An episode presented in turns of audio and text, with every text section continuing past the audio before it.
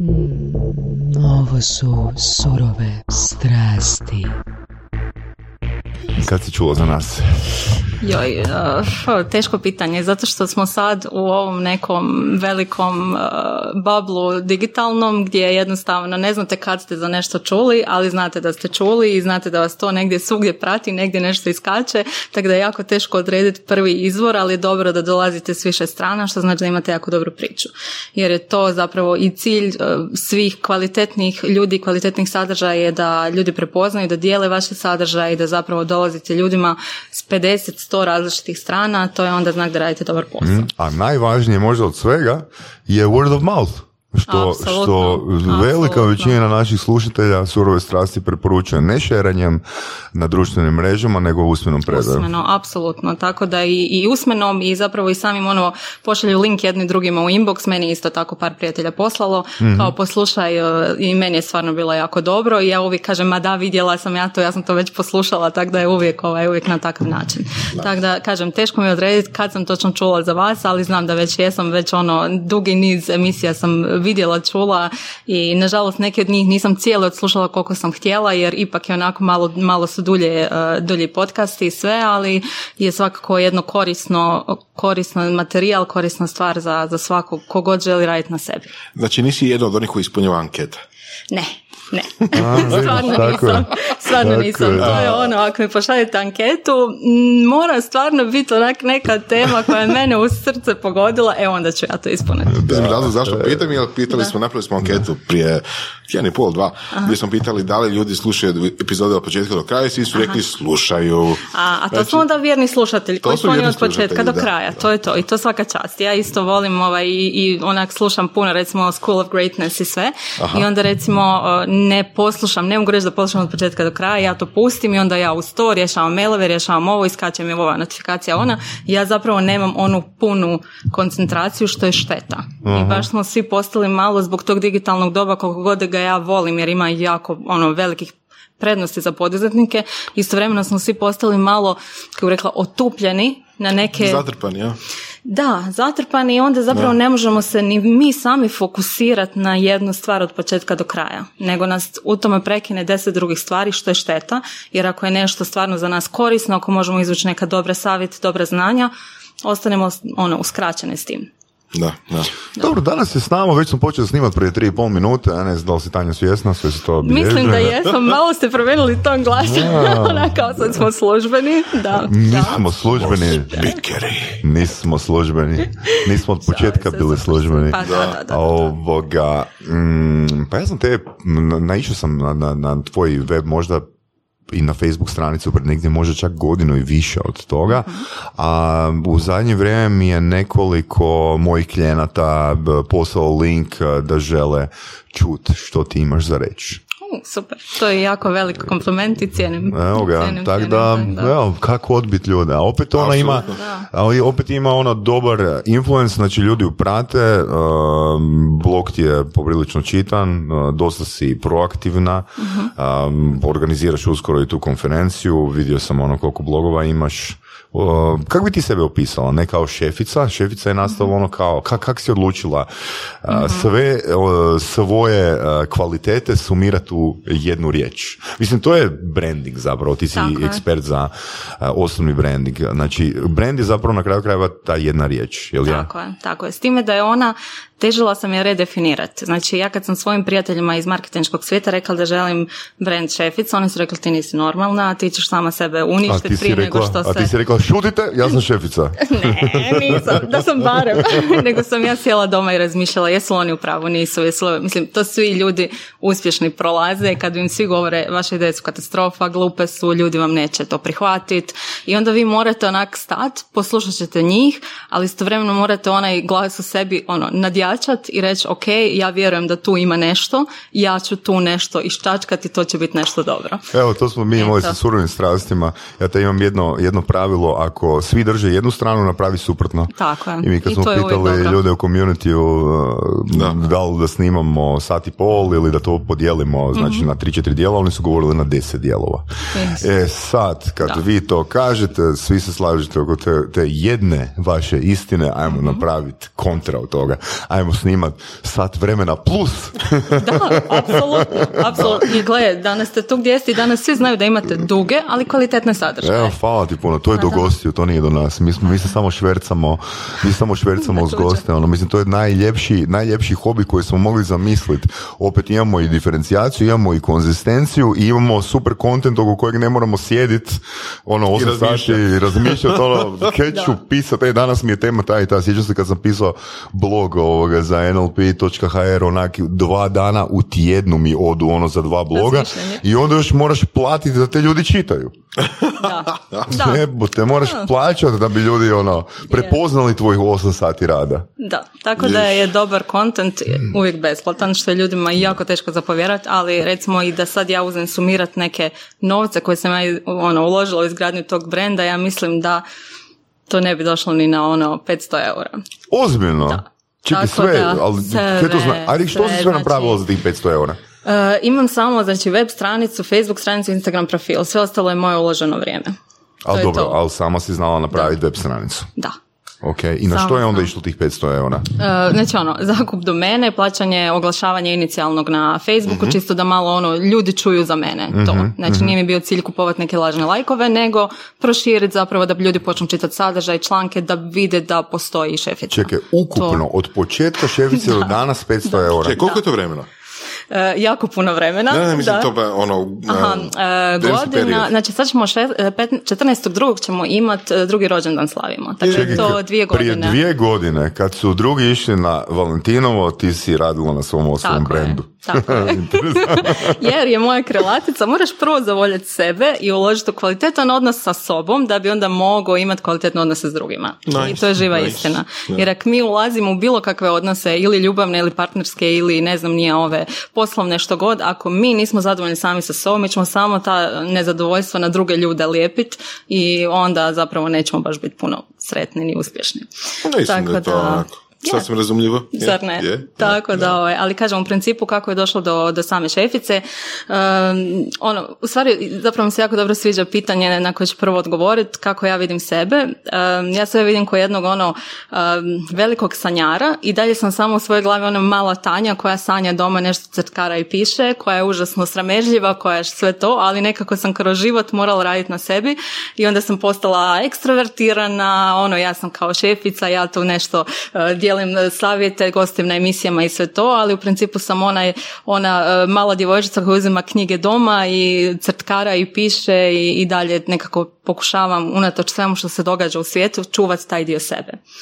Tako da ovaj, e, i danas, kažem, ovo sve što ste rekli, ljudi me preporučuju, imam jako puno followera, svega toga. Ja i dalje mislim da ono, mene samo čitaju moji prijatelji i stvarno uopće nemam taj dojam. Meni kaže puno ljudi, a da, ono, dobili smo preporuku od ovoga, od ovoga. Ja, mislim, godi vam naravno i taj, to je veliki komplement, ali istovremeno nekako ne vidite sebe kao tu neku osobu koja je sad neka medijska ličnost ili nešto, nego više ono, gledate, a lijepo, lijepo da je neko prepoznao to nešto u vama.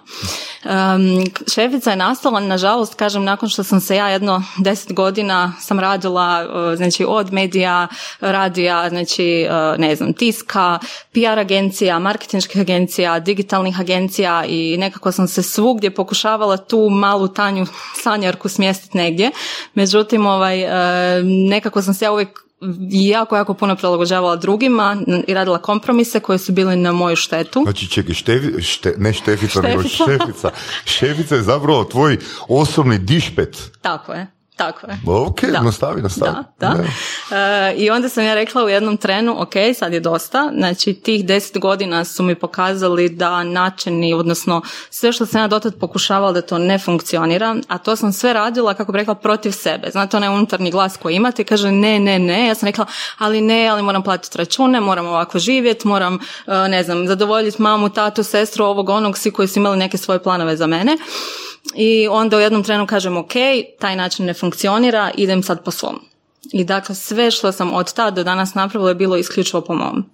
Znači gdje sam rekla ok, ono, dosta, ja pišem teme kojim ja želim pisati, ja radim klijente s kojima želim raditi, ja uh, bavim se temama, neću organiziram konferencije, što god, samo isključivo ono što ja želim i Mhm. što se uklapa u nekim mojim vrijednostima. Um, imala sam naravno i jako puno sam klijenata odbila, jako puno, možda na svoju štetu financijsku i na sve to, jer kad ste u početku, svi ljudi prihvaćaju sve, naravno. Mhm. Ja sam tad rekla, baš zato što znam kako je sve to prije izgledalo, ja sam rekla ne, ono čak ni po cijenu da neću imat taj mjesec platiti, ne znam, stanarinu, režije, bilo što, ne, ja više ne radim kompromise na svojim U vrijednostima. kojem trenutku ti to dolazi? Što prethodi tome? E, imala sam, dakle, radila sam a, u digitalnoj agenciji i tamo sam bila godinu dana gdje sam onako pokušala se na sve načine smjestiti u jednu poziciju koja za mene nije bila odgovarajuća i onda zapravo je tu nastalo nekih ovaj onako trzavica i onda sam rekla ok, ono, tu je točka zato što ja stvarno, ja osobno sebe ne vidim tu i na takav način i to je to. I dala Da. sam otkaz i ono, jer sam rekla osjetite da trebate rasti i da ste prerasli neke te okvire koje vam svi drugi nude, da se ne uklapate u njih i da ste jednostavno neka osob, neki tip osobe koji se ne uklapa u klasične okvire društva, klasične pozicije, klasična radna mjesta i onda sam rekla ok, ono, dajem otkaz i idem svojim putem. Jesi imala neku ušteđevinu? Ne, Ne. Znaš, nula kuna. ako imaš zaposlenike? E, ne, trenutno E, ne, imam jako puno pitat. suradnika. To sam te Da. htio pitat. Znači, uh, šefica je brand, Tako je. nije ti bilo onak malo bedno, ono kao šefica je brand, a nemam onak uh, 50 ljudi ispod sebe? E, ne, Jel, jel ti to pitanje koje ti ljudi postavljaju? ne, evo je prvi put da sam dobila Ja, da, to do- pitanje. Jer obično, obično kad me ljudi upoznaju, kaže pa dobro koliko to ljudi sad stoji za svega što ti radiš. Da. Ja kažem ja i ja i ja i ono, mislim, zvuči onako dosta. Um, ali kažem, ja imam jako puno suradnika, jako puno stvari dogovaram, znači radim baš s mladim poduzetnicima, sa znači drugim firmama koji su isto manje, pa onda mi se nekako udružimo pa napravimo recimo ovu konferenciju koju sad radim, radim sa kolegicom znači koja je ono ima 23 godine, ima event agenciju i onda smo se sku- skupa ovaj, udružile, njoj je jako važan taj event segment, meni je jako važan taj inspiracijski veliki segment, tako da smo našli zajedničke interese i zajedno to organiziramo. Tako da kažem, meni to dobro dođe što ja ne moram imati u glavi, ja sad moram nekome zaraditi za plaću, ja moram nekome, neko ima naravno obitelj i sve to, to mi je užasan teret jer bi ja onda opet bila u situaciji da bi radila nešto protiv svojih vrijednosti, da bi prihvaćala poslove i sve ostalo što meni ne paše, e, nego ovako ja sam sama i ako ja odbijem nekog klijenta, ja znam da e, ja sam ta koja trpi posljedice u smislu ako neću moći plaćati račune ili nešto, znači ja nemam nečije živote na svojom, svojoj grbači. Evo to. Da li to znači da si, um, da želiš tako i nastaviti, odnosno da, da, da, ne, da ne planiraš zapošljav, zapošljavati ljude, širiti se ili... E, U principu e, da. E, Zašto? Zato što bih htjela sebe maksimalno razvijati u različitim projektima. Kad vi imate zaposlenike, puno, znači zaposlenici vam trebaju kad vi napravite neku strukturu unutar firme, kad imate ono redovite djelatnosti, redovite projekte, redovito sve. Ja više ne želim ništa redovito, ja želim raditi stalno nešto novo i stalno neke drugačije stvari, tako da su to neke, eventualno kažem, bi zaposlila sebi asistenta, ali netko ko može sa mnom pratiti, ko može raditi sa mnom slične stvari, znači ne osoba klasični asistent koji vam radi kavu, ne, ja u to ne vjerujem, nego osoba koja će se skupa sa mnom razvijati kroz različite projekte kojim ulazimo. Evo. To je jedno neka moja ono želja, ali ovako što se tiče gradnje neke firme i ne znam sada imam neke ambicije imati ono 500 zaposlenika, nemam jer uh, sam svjesna da neke projekte i ideje koje želim razvijati uh, možda ne mogu pratiti toliku veličinu. I da bi se u jednom trenu morala transformirati. Da, da, Eto. da. Uh, doživjela si ono fakat brzo onda rast unutar ove dvije godine. da. Mislim da ja sam ono dosta novca uložio u NLP Da, vidim sad da ti se lice promijenilo kad Da. sam ja rekla 500 eura, gotovo. Ono, Sve lađe koliko- pale. Na NLP Hrvatska ide toliko mjesečno kad ne radim.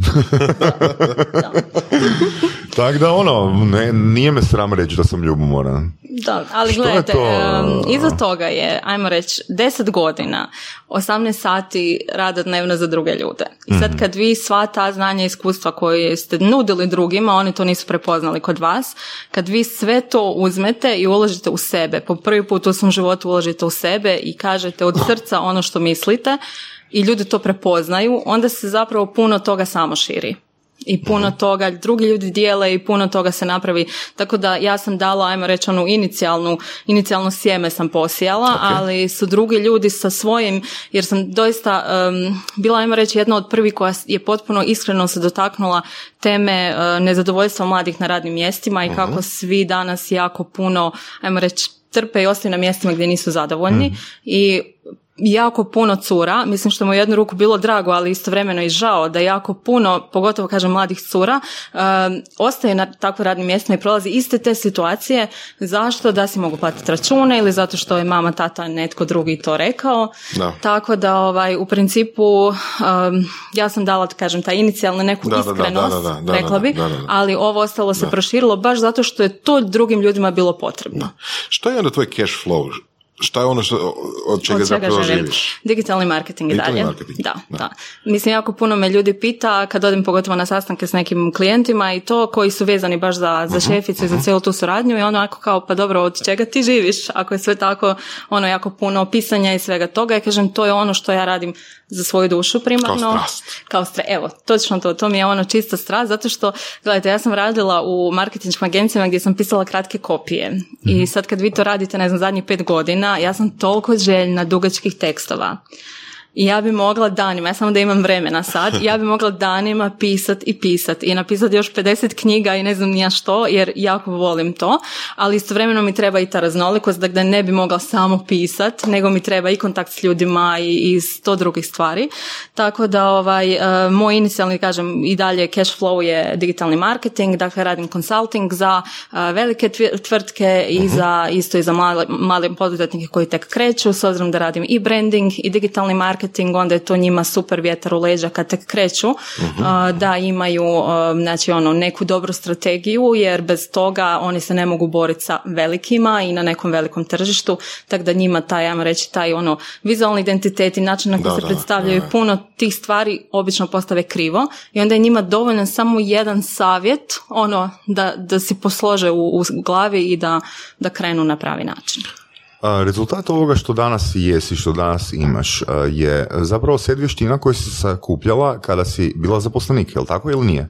Um, ha, rekla bi ovako, kao zaposlenik sam imala, ajmo reći, um, ona klasična znanja koja vi dobivate na radnom mjestu. Znači vas dođete negdje, obučavaju vas kako da obavljate neke operativne stvari i neke slične. Ja bih rekla da puno toga sam ja sama proučavala, da sam puno to, sa- tako da. je, da sam išla na jako puno edukacija. Znači ono, na mom CV-u, mislim sad to zvuči ono kao neka samohvala, ali stvarno na mom CV-u imate ono deset stranica samo edukacija koje sam ja pohađala. I, I meni je taj dio jako puno značio jer sam ja tu paralelno kroz onaj operativni dio posla sam pronalazila inspiraciju, ok, postoji nešto veće od ovoga što ja sad trenutno radim. Tako da ovaj, jako puno čitanja knjiga, jako puno gledanja, ne znam, ono, uspješnih ljudi. Ja sam recimo bila ono veliki poklonik Oprah, ja sam odrasla na njoj, Oprah showovima i kasnije cijeli njen own TV channel, ja, znači ja 24 sata sam to gledala, ne gledam više ni jednu televiziju osim toga. Tako da ovaj, nekako puno, puno tih i vanjskih znanja onda na LinkedInu, uh, dok su svi misli da je LinkedIn samo jedna ono mreža gdje vi poklikate ljude sa CV-evima, gdje se svi malo onak hvale svojim CV-em. Um, ja sam tamo ono našla hrpetinu članaka, um, jako uspješnih ljudi, ono tot lidera svjetskih i onda sam ja iščitavala svaki dan te Cool. članke. Znači dok su drugi, ne znam, Da. čitali neke portale, ono, senzacionalističke vijesti, tko je što operirao i te stvari, ja sam ono, išla čitati, ne znam, Richarda Bransona i Da, to sve, tako da je taj neki mindset. Da. E, Spomenula si da si puno edukacija prošla, da si puno edukacija, puno knjiga pročitala. Kako biraš koje edukacije i koje knjige ideš? Mhm. Um, obično uh, je to ili neka preporuka, znači ili vidim, uh, kako pratim isto jako puno ljudi na društvenim mrežama, ono, uspješnih ljudi koji su vlasnici nekih tvrtki, vidim i neke njihove preporuke, pa onda kažem, ok, ako su oni sa tim načinom razmišljanja prepoznali to kao vrijednu knjigu, ok, bacit ću ja pogled da vidim. Da. Tako da je tu istina je ono što ljudi govore, kao pogledajte uspješne ljude, pa izimitirajte taj njihov stil kako funkcioniraju i to je živa istina, to je iskreno najbolji savjet koji sam dobila, jer mi obično gledamo, kad smo zarobljeni u nekom svom neuspjehu, obično gledamo te ljude kao nešto nedos- nedostižno, kao nešto da oni imaju neku posebnu tajnu, posebno nešto.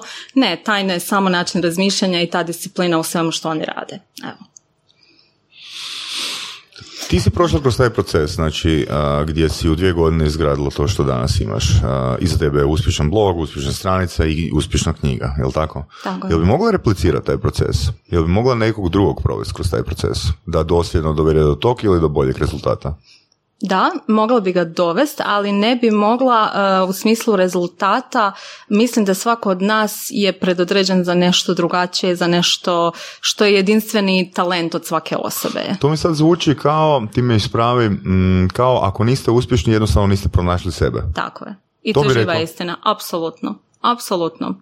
Ako niste uspješni, znači da igrate po pravilima nečeg tuđeg života, igrate po nečoj tuđoj mapi, za potragu blaga u sebi, ali ne. Uh, ali dobro, vi trebate naći sebe. Vežemo uz to kako definirati uspjeh, jer iz nekog uspjeh može biti novac, firma od 500 ljudi, jel tako? Da, da, da. Mislim, ili ako jednostavno se ne osjećate na bilo kojem poslu da ste, ako se ne osjećate sretno, ako se ne osjećate zadovoljno u bilo čemu, ne samo poslu, život, bilo što, uh znači da na neki način ste u svom životu, negdje na svom putu ste izdali sebe, odnosno niste pratili neke svoje te unutarnje hintove koje vam kažu, ok, uh, ovaj posao, ova prilika nije za tebe ili ovo, negdje ste se, kako bi rekla, zamjerili sami sebi, pa zato, zato se osjećate loše, jer uvijek kad se osjećamo loše, to je alarm da trebamo nešto mijenjati da, ne živimo u skladu sa sobom, da nismo si ovaj... Dobro, da, ali to kad se osjećamo loše, jel bi rekla da znači nužno bježati od nečega? Ne, ne, naravno. Uvijek postoji i treba se suočiti, treba pokušati raditi na postojećim uvjetima. Ja sam, e, kažem, razlog zašto sam ja ostajala na nekim svojim radnim mjestima i do dvije godine je zato što sam stvarno pokušavala naći bilo koji način da izokrenem priču, pa i kroz dodatne edukacije, dodatne načine dokazivanja. Znači, ne postoji što nisam probala i kad sam vidjela da stvarno više nema, ono, nema nikakve nade, onda sam rekla ok, ono, odustajem, dajem otkaz. Evo. I sad taj, taj moment, e, evo, mene interesira, nema nikakve nade, to znači da si ispucala sve opcije. Tako je. I kako, po čemu onda prepoznaješ uh, taj moment? Kad vidim... Je to po osjećaju? Je, kad vidiš, uh-huh. uh, vidim, ali istovremeno i osjećam da um, Mislim, sad će ovo malo zvučati nadrealno, ali u smislu kad osjetite da netko ne poštuje vas i ne, ne vidi talente koje vi imate u sebi. Znači, ne vidi potencijal kojeg vi imate u sebi i ne kažem da je to nešto osobno. Naravno, svi danas, ovo je ono, kapitalističko doba, svi gledaju svoje interese, naravno, ali to je ono ključno što bi rekla da nedostaje poslodavcima, da pogledaju u vas, ono s vašim imenom i prezimenom, a ne ovo mi je XY zaposlenik koji mi radi to i to, nego da pogledaju vas da kaže, ok, ovo vi ste ovakvi, vi ste ovakvi, ili da imaju osobu, ne mora to raditi poslodavac, da imaju osobu iz HR-a koja će reći ovo su vaši talenti, ovo su vaše osobine. Ok, ajmo vidjeti s kojim zadacima ih možemo razvijati. To je utopija. Ja znam, svjesna sam da je to utopija. Ne samo to, nego isto tako ovisi puno okolnostima i sad, ako, ima, ako je Agrokor u pitanju, odnosno konzum sa, ne znam koliko, 20-30 tisuća prodavačica ili prodavača u, u, trgovini sad, da... Teško je pona osoba, Todorić će pogledati svakog naravno. osobno u oči i odrediti koju blagajne, koja blagajna je za njega. Broj pet ili šest. Ja, ali ne samo to, nego koji je crveni, žuti, koji je plavi, koji je zeleni. Tako je, pa koji na kojoj poziciji. Ne, ali hoću reći, kako je poslodavci, to je ono što poslodavci ne svačaju. Znači, ako ja maksimiziram svoje talente i ti maksimiziraš svoju dobit, svačate. I, i Todorić kad bi pogledao svakog blagajnika i rekao, ok, ti si mi crveni, super, ja ću te staviti na blagajnu koja je najprometnija, na kojoj znaš da imaš postavljene ciljeve, imaš bonuse, imaš sve i dobit ćeš puno toga. Svašta. Znači, to je ono win-win situacija. Nažalost, ljudi su kod nas, ne bih rekla kratko vidne, nego puno su okupirani sa svojim životima i sa svim svojim izazovima. Ja sam svjesna da nitko ne radi nekakve stvari pa, namjerno. ja bih rekao možda čak nešto drugo. Da, to stoji, to da. tako, ali bih rekao da možda razlog za to što svi pokušaju raditi sve na neki način. Jer razgovaram sa kolegama koji rade vani, koji rade u nekim velikim firmama i tako dalje, iako korporacije imaju sve nekih drugih problema, naravno, ali barem onda imaju tu podjelu posla. Znači, ako je neko, ako je neko HR, njegov zadatak je da pravu osobu stavi na pravo mjesto, a ne sad još da razmišlja o, ne znam, drugim aspektima posla ili tako nešto. Apsolutno. U našim okolnostima svi rade sve nekako. I onda... Istina, istina. pokušava se uštediti, ja, meni to jasno, da. Ali primjer, ono, mislim, zašto razvoj? Zašto razvoj? Ono, razvoj. Da, da, zašto razvoj osobe unutar sustava? Mislim, ja ne želim da, ne, želim, to smo komentirali nekoliko puta na predavanjima, znači ti ako zapošljavaš osobu za točno određeno radno mjesto, ti ne želiš da osoba bude preambiciozna. Ti želiš imati osobu, pa nije li tako? Ti želiš imati osobu koja je pouzdana i koja na tom radnom mjestu funkcionira. Ti ne želiš od svake osobe da ono, ne znam, dogura do mjesta voditelja, voditelja odjela, je li tako? Jest, a opet sreća što većina nije ni sposobna. Da, ali poslodavac niti ne traži osobu koja je sposobna. On traži osobu koja je, ajmo reći, telefonski agent. Da, ali vi isto možete uložiti u tu osobu da ona postaje što uspješniji telefonski agent, da postane, ima bolje rezultate, da ima bolje prodajne komunikaciju sa s nekim. Tako da u svakom, ja, u svakom radnom mjestu, pa ono što ste spomenuli blagajnice ili bilo što mačistačice, bilo što uvijek možete dati nekome prostora da raste, odnosno da nađe bolje efikasnije metode, a paralelno s tim mu dajete, on će imati bolje rezultate, vi ćete im dati veću plaću, bolju poziciju i takve stvari, tako da bilo koja profesija što god se uzme, ljudi mogu rasti. Ljudi su stvoreni da rastu. Ljudi mhm. nisu ono drvo, posadi ga tu i ono će tu stojati. I drvo raste na kraju krajeva i mhm, morate ga i mhm. pošišati i brinuti se o njemu, tako da zašto to ne radimo s ljudima? Mislim, i jedno i drugo, i poslodavci i zaposlenici bi trebali nekako biti svjesni toga da se moraju mijenjati, da se moraju rasti. Većina ljudi, on većina ljudi nije sjetala 20 godina bude na jednom mjestu. Da. I i sa jedne i sa druge strane treba biti inicijativa da se to Slažem dogodi. se. Ima jako puno ljudi koji vole tu zonu komfora, jako. Da. Koji su rođeni, ja kažem, e, ja smatram sebe da pripadam toj nekoj manjini koja sama ide u nove izazove, u nesigurnost, ali ljudi i općenito naše podneblje sad, svi smo odgajani godinama da težimo sigurnosti.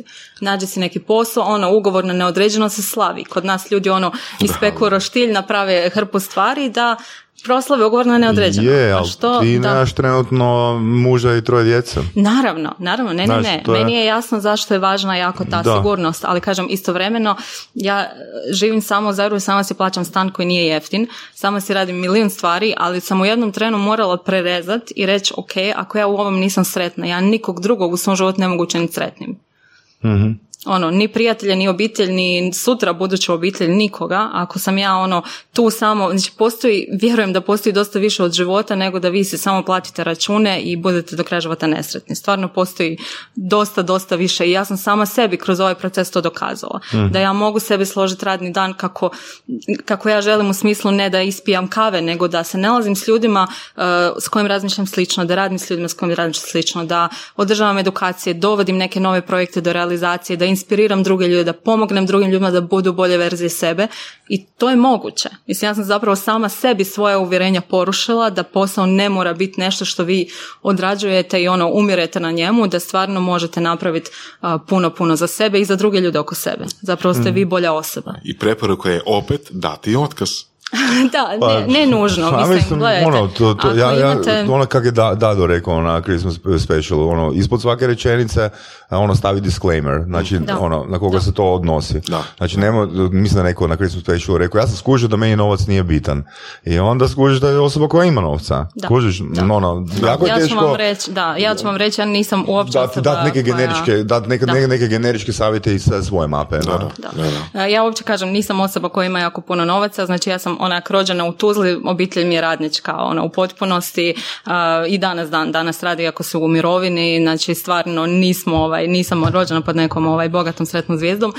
Sve što sam dodatno ulagala u sebe, radila sam za to i, i dodatno, znači od sedmog razreda osnovne radim, tako da stvarno ne bi rekla da, da se možete izvući na taj izgovor. Naravno da je, ja sam ga isto imala godinama. Sam rekla ne mogu dati otkaz i ja si plaćam stan, što ako ja ne mogu e, naći nešto drugo brzo, sve to stoji, ali u jednom trenu kad shvatite da ste vi ono, užasno nesretni tamo, morate napraviti taj rizik. Ali ne to, nego ja bi možda malo reframeao, um, preokvirio bi ovu rečenicu, tvoj vorac, znači daj otkaz kad nađeš svoju strast, možda. Da, istina. Da, da, da, da, ono, to je ne, ne, nemoj davati otkaz zbog davanja otkaza. Nisam zadovoljan, idem mijenjati nešto. Ne, pa znaj prema čemu da, uh, ideš, tako, ideš tako. stvari. Uh, meni je isto, javljam se jako puno ovaj, mladih cura koji imaju sa situaciju i oni kažu, joj da, ti si nas inspirirala, gle, hoću li ja dati otkaz? Ja kažem, ne, nemoj davati otkaz, daj prvo sjedi, vidi što možeš napraviti. Mhm, mhm. Stvarno postoje super poslodavci i dalje s kojima možete dogovoriti, naći neki način kako da malo izađete iz tog nekog okvira koji su oni na vas stavili. Jer moguće da ste se i vi možda krivo predstavili ili da niste rekli na glas što želite. Jako puno ljudi nije to reklo na glas. Možda s druge strane bi ljudi to obje ručke dočekali. Nikad ne znate. Znači treba imati otvorenu normalnu komunikaciju s poslodavcem i tek kad vidite tad da ne postoji nikakva šansa da ste zapravo onako naišli na zid, ok, onda dajte otkaz ili barem se pripremite par mjeseci prije pa si nešto uštedite, pa pronađite nešto drugo. Da. Znači ja uvijek savjetujem ljude da budu racionalni. Ja sam bila ekstrem i to nikome ne preporučam, jer to je onako, kako bi rekla, užasno, bacite se, ko što pa, kažu za poduzetnike, bacite se sa ono litice i nadate se da će vam se otvoriti ovaj padobran. Mm, ja sam doslovno na taj primjer, tako da nemojte to raditi. Ekstremi probijaju put. Ekstremi su zapravo izviđači koji rade nove stvari, koji pronalaze nove, nove putove, jel? Da, da. Zato stavila bi onaj disclaimer, nemojte ovo pokušavati kod kuće. Ali isto tako treba znati koje su opcije, jer puno ljudi, na primjer, ne zna da uopće može nešto drugo raditi. Treba mislim, lako je, ok, reći da daj otkaz onda kada znaš gdje ideš, prema čemu ideš, šta će ti biti sljedeći korak, šta će biti sljedeći posao ili zanimacija ili nešto tako. Puno ljudi uopće ne zna što bi dalje. Da, jako puno Pa dobro, mislim, ali meni je dobar tanjen primjer iz razloga jer nije ona bila pod navodnicima kao što je uzela primjer drvo. Znači ona je u tih x godina se educirala. Ti, da, da, kad si u edukaciji, kad si u knjigama, kad si u video predavanjima, e, onda znači onda se razvi, onda se, znači ona je tražila nešto i to nešto se otvorilo. Nije prva edukacija to nešto otvorila. Ja vidim kao glavni problem, znači samo moje mišljenje, disclaimer, je to što ljudi uh, su izloženi uh, previše istom sadržaju. uh da, da, da od istog sadržaja se ono, teško mi je povjerovati da do, dođe do takvog spajanja novih asocijacija da se izgenerira neka nova ideja, neka nova strast. Uh-huh. Znači to su novi ljudi, to su novi sadržaji, bilo knjige, online, offline, totalno sve jedno. Ali ne, ne vjerujem da osoba može stvoriti novu realnost za sebe ukoliko je ostala unutar istog okvira. Da, to se slažem. Moji ljudi, znači svi ljudi oko mene su se promijenili. Znači moji prijatelji, mm. već, velika većina njih je otpalo. Mislim, grozno mi je to reći, ali smo se ne nekako udaljili, nismo se nužno svi posvađali. Ali jednostavno, e, kako bi rekla, oni su poznavali drugačiju Tanju. Tanja koja je sjedila s njima na kavi i kukala kak je život nepravedan i jadala se oni meni, ja njima, kako je ovako ovako. Ja više nisam ta osoba. Ja više ne gubim vrijeme na nešto što, kako bi rekla, ne mogu ništa promijeniti s tim. Znači, mhm. neću, ja pokušavam naći rješenje za sve. Kad mi netko dođe s nekom svojom ono jadikovkom, ja kažem, ok, ajde pokušaj to, to, to i to. I ljudi nekad ne žele to čuti. Oni žele da da ih saslušaš i da kažeš da u pravu si, oni su grozni ovako onako.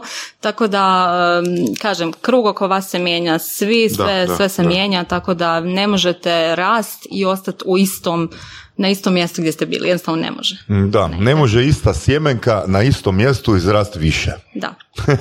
U drugo drvo. To je konfucije, ti reci godinu voras. to je kao ovaj lakši dio. Stara kineska poslovica. Stara kineska poslovica. Kak si definirala svoje usluge? Od čega ćeš, od čega ćeš da namačiš novac? Joj, ovo je jako teško. Jel, jel mogu odgovoriti dalje da još uvijek nisam definirala svoje usluge? Pa zato, zato jer si ono, zato jer ne, nemaš fokus. Ja skužu da ti nemaš fokus ono, na, na, taj broj usluga. Eto, eto. Uh, znači odmah me, odmah je našao diagnostiku. Istina je, meni nedostaje, i zato, zato je ljudima čudno, kako sam ja išta uspjela. Da, kako sam ja uspjela, jer obično uspješni ljudi imaju fokus. Moj fokus je valjda bio ono da radim ono što volim. E sad, što, je, što ja puno toga volim, zato se taj fokus raspršio. Ali evo, ja iskreno znači kad sam tek krenula osnovati firmu, ja sam sebi rekla, Tanja, moraš se sastaviti cijeli cenik, koje usluge nudiš, da, da, da, ja to dan danas nisam napravila. Znači evo prošle dvije godine ja to nisam napravila. Zašto? Zato što ja volim tu nepredvidljivu neku stvar što ja uvijek mogu odvesti ne, jedan projekt završiti on vas odvede drugi, treći, četvrti. Tako isto i klijenti. Znači ja nikad, isto sam se rekla, Tanja moraš si poslati newsletter svim klijentima i svima s kim god si imala kontakt da predstaviš usluge. Nikad to nisam napravila. Znači svi klijenti koje sam dobila sam negdje sam ih slučajno upoznala, negdje ono potpuno neki networking event ili neka konferencija ili nešto i na taj način sam dolazila. Dakle, kod mene nije bilo plana, što mi je žao reći jer obično uspješni ljudi imaju plan, ali ovaj, rekla bi prije da sam pustila da me neka navigacija unutarnja vodi. Pa zato su surove strasti ono fantastičan projekt, ne samo zbog voditelja, ne, nego zbog priča, nego zbog priča ljudi onda skužiš da fakat pravila ne postoje kad osoba ima čistu emociju. Na? Da, i, i ono što bi rekla da za uspješne ljude, da nekako puno njih nije iskreno prema drugima. Što to Na znači? primjer, e, evo ja ću vam svoj primjer. Znači, ja kad sam završila faks i iako sam ono radila prije, imala sam ono hrpu iskustva i sve to, meni je bilo užasno teško naći prvi posao. I onda ono, malo se obeshrabrite i sve, pogotovo jer imate ono, ne znam, puno edukacija, diploma, iskustva, svega i mislite, ok, ovo neće biti tak teško jer sam radila i za vrijeme faksa i odjednom, ono, diplomirate ništa nigdje ništa nema. I onda sam ja išla u knjižnicu dok sam tako bila nezaposlena i uzimala sve knjige moguće od svih uspješnih lidera da ja vidim kakvi su bili njihovi početci. I onda nađete, ne znam, Jack Welch, ono ogromna knjižurina i ja je sjednem, čitam i on uvijek, da, ja sam se rodio, imao sam super djetinstvo, moja mama je bila super, tata je bio super, teta u vrtiću je bila super, ovi su me preporučili ovdje, ovi ovdje, ovi ovdje i eto ga, on je da, uspješan i to je to. I onda se ja mislim, pa ja nikad u životu neću biti uspješna. Nema šanse, pa mene Moram, nitko nikad... you have to go back to your childhood. E, doslovno, doslovno, znači ima milion issues, tako da ne. Um, I onda se mislim, ok, ono, ako sudeći po tome, ništa od toga. I onda zapravo, mislim, ja znam da je on danas jako omražen, ne Čitala sviđa si mi se... Kunta Kinte, jel da? ne, ne, ne, htjela sam reći Donald Trump. Znam da ga danas ljudi ne voli, mene isto razočarao u potpunoj ovoj ulozi, ali u ulozi biznismena on je meni genijalan. Znači, on je doslovno imao onak deset knjiga njegovih sam pročitala gdje ono, šta kad vas ljudi zeznu, reći ću ona blažu riječ. E, što treba. kad, Ne da, aha, smije se, Smije se. dobro, Reci super. sad, ponovi, ponovi. Ovaj, neću, neću, nije, ja sam dama, ja sam dama, šefica. Ovaj, e, što kad bankrotirate, što kad ovo, što kad ono. I meni se ta njegova iskrenost toliko me dojmila. Da, se, da, da. jer takve knjige su danas potrebnije svima nama. Ono, ok, svi znamo da je super biti ono na naslovnicama magazina, super ti je život, ne treba ti posebno uputstvo kako ćeš se tu snaći, ali kad Mhm. ti doživiš neuspjeh, kad te izdaju, ne znam, prijatelji, poslovni suradnici, kad um, nemaš novaca za platiti račune, kad, što onda? Ti se sjećaš imena knjige? Joj, nešto je bilo tako? put ka vrhu ili nešto, nešto. To je. Zig Ziglar. Nije, nije, nije, nije. Donald Trump je bio 100% crna knjiga. Sto, Ja sam onaj foto, e, pamćen, pamćenje Znači, po... preporuka da. čitajte Trumpa. Da. Znači, To je, do, to je dobra čovjek. Trumpa. Da. Najiskreniji čovjek u biznisu. S tim da. Donald Trump uh, je radio u popriličnom minusu ukupno gledano. Kao Da, to percipiran je, kao, je. je, je, to bilo kad smo pričali skupa ili je to neko drugi rekao? A, ono, ka, da neko je rekao kao da je čitao ako bi Trump Znači, cijelo ono vrijeme kad je bio aktivan biznismen, Mhm. ne radio ništa i uložio sve svoje pare u neki indeksni fond Da, i da. čekao da samo raste, bi imao više novaca nego se kad je aktivno upravljao. Da, da, istina, istina, firmom. dobro, njemu kronično treba, on je to dokazuje sa ovom svojom posljednjom ovaj, predsjedničkom ulogom, da mu treba jako, jako dobar tim ljudi koji će slušati, Mm. koji će on slušati, a ne ovaj, samo da budu tu. E, u principu ja ne kažem da je on idealan biznismen, ali sa strane te te iskrenosti i like, pazite, like bankrotirao i opet se vratio na vrh. Znači, vi trebate znat recept, ok, ja sam propao, ali ja se na isti način mogu vratiti na vrh. I to je, To je za mene, da, to je jako onaka velika životna mudrost. Mislim, ja, da se razumijemo, ja osobno jako volim Robina Šarmu i, i jako puno, e, znači ono, tot lidera koji su više na taj soul dio i sve, oni, ja njih čitam za inspiraciju, ali kad se dogodi nešto u životu što je vam je onak jako neprijatno u tom trenu, trebate neko ko će biti iskren. Onda reći- Trump. Da. Znači da, ne, ne opra, treba- ne opra. E, opra da, nju uvijek mogu, ona u svakoj situaciji dolazi dobro, da. Tako da, ja kad sam bila mala sam htjela biti opra i to sam htjela godinama i onda sam, sad kad vidim kroz neke svoje, što sve radim, onak kao super, ja imam intervjue s ljudima i vam se, pa možda sam ja onak neka mala oprica u nastajanju, tako da, ali evo, nikad ne znate gdje će vas život odvesti. Evo ga, moje pitanje glasi, znači, mm, osobni brand. Dvije godine je dovoljno da se zgradi. Teško pitanje. Ovako, ovisi koliko naporno radite na tome i koliko ste spremni govoriti o sebi i koliko imate loših uvjerenja koje trebate riješiti. Da. Čisto jedan komentar pa ćemo se vratiti na temu. Uh, prije tjedan dana smo pričali s dečkima iz kontre Ilijom i Petrom i oni kažu da oni generiraju, znači da stvaraju i brand kontre, ali žele stvoriti i svoje osobne brendove, ali ne žele da je njihov osobni brand iznad Nadjača. nadjača brand uh, tvrtka. Što misliš o tome? Pa mislim da je to Ajmo sasvim malo pljuvat okej. po dečkima iz kontre, ne? Nećemo, ne. Dobri su dečki, napravili su se puno dobrih dok se stvari. ugasi mikrofon. A, da, ajde. E, ja uvijek kažem, jako puno poštujem ljude koji su napravili svoj super posao i koji ono, rade, rade i dalje i nižu uspjehe, tako da ne mogu stvarno ništa loše mm reći o tome. ovako, ja bih rekla da je puno toga individualno. E, ovo je dobro da žele paralelno zadržati znači, ime svoje firme koje će biti mm dosta jako, da ih prepoznaju po tome, a i osobni brendovi da pače. Ali ono što bi ja isto, ono, bilo bi super vidjeti iz svakih agencija i svega toga i koji su to zaposlenici iza toga, da zapravo postoji više tih šarolikih stvari, znači baš vezano za neku agenciju, da postoji da znate unutra tim ekspertizu koja je i da se i oni mhm, predstavljaju mhm. recimo na konferencijama. Super. To. jel, ti si znači napisala e, i knjigu, znači imaš nešto i fizičko. Da. možeš li pokušati e, sistematizirati koje mm kriterije nužno očekirati da možemo reći da osoba ima osobni brand? Mm Da on mora imati knjigu, da on mora imati uh, konzistentnost u pisanju, ono čisto, ono neke temelje, osnovne, ono osnovne na, na kojima bi osoba trebala početi raditi. Dobro, uh, ja bih rekla da osoba treba biti definitivno prisutna na digitalnim kanalima, sad ovisno što je relevantno za njihovu industriju. Ako je mhm. poslovni svijet, to je LinkedIn, znači bez mhm. toga nema ništa. Uh, znači ono, Facebook, sve te stvari i To ne znači imati samo otvoren profil, jel? Tako je, ne znači, to nije prisutnost, to je ono, otvorio sam pa evo, nek neko dođe provjeriti nekad, ali mene nema tu. Što je loše, govori lošije o vama nego dobro, tako da je bolje zatvoriti. Um, u principu to je osoba koju, koja ima isto istančane, ajmo reći, osobine, talente i sve i koji ljudi prepoznaju u, u tom svijetu koju god ona industriju imala, koji prepoznaju u tom svijetu i koji recimo pozivaju da daje određene stavove na Ali mora doći do toga. To je već kad ima osobni Da, da, da. kao kako prepoznat osobu koja ima osobni okay, brand, da. Ali evo, mislim, ja ću vam sasvim na svom primjeru ću vam objasniti mm što se tiče osobnog brenda. Ja se nisam nikad ono htjela stvoriti svoj osobni brand, nego je to išlo nekako spontano gdje sam ja rekla, ok, ajmo um, ono, konačno govoriti na glas što sve radim. Jer ja sam, evo ako vi izgooglate mene, pogledate neki history uh, prije moje, uh, prije ove dvije godine, znači uh naćete možda jedan ili dva članka s mojim imenom i ništa više o meni. uh Tako da i to je razlog zato što sam ja tako odgojena godinama da ono uh, radim, promoviram druge ljude i kao nemoj nikad govoriti o sebi jer kao to znači da, nitko drugi nema što dobro reći o tebi. I onda sam ja godinama šutila i čekala da drugi, ok, neko će prepoznat neki moj rezultat neki drugi projekt, nešto pa će me potpisati negdje, pa će... nikad se to nije dogodilo.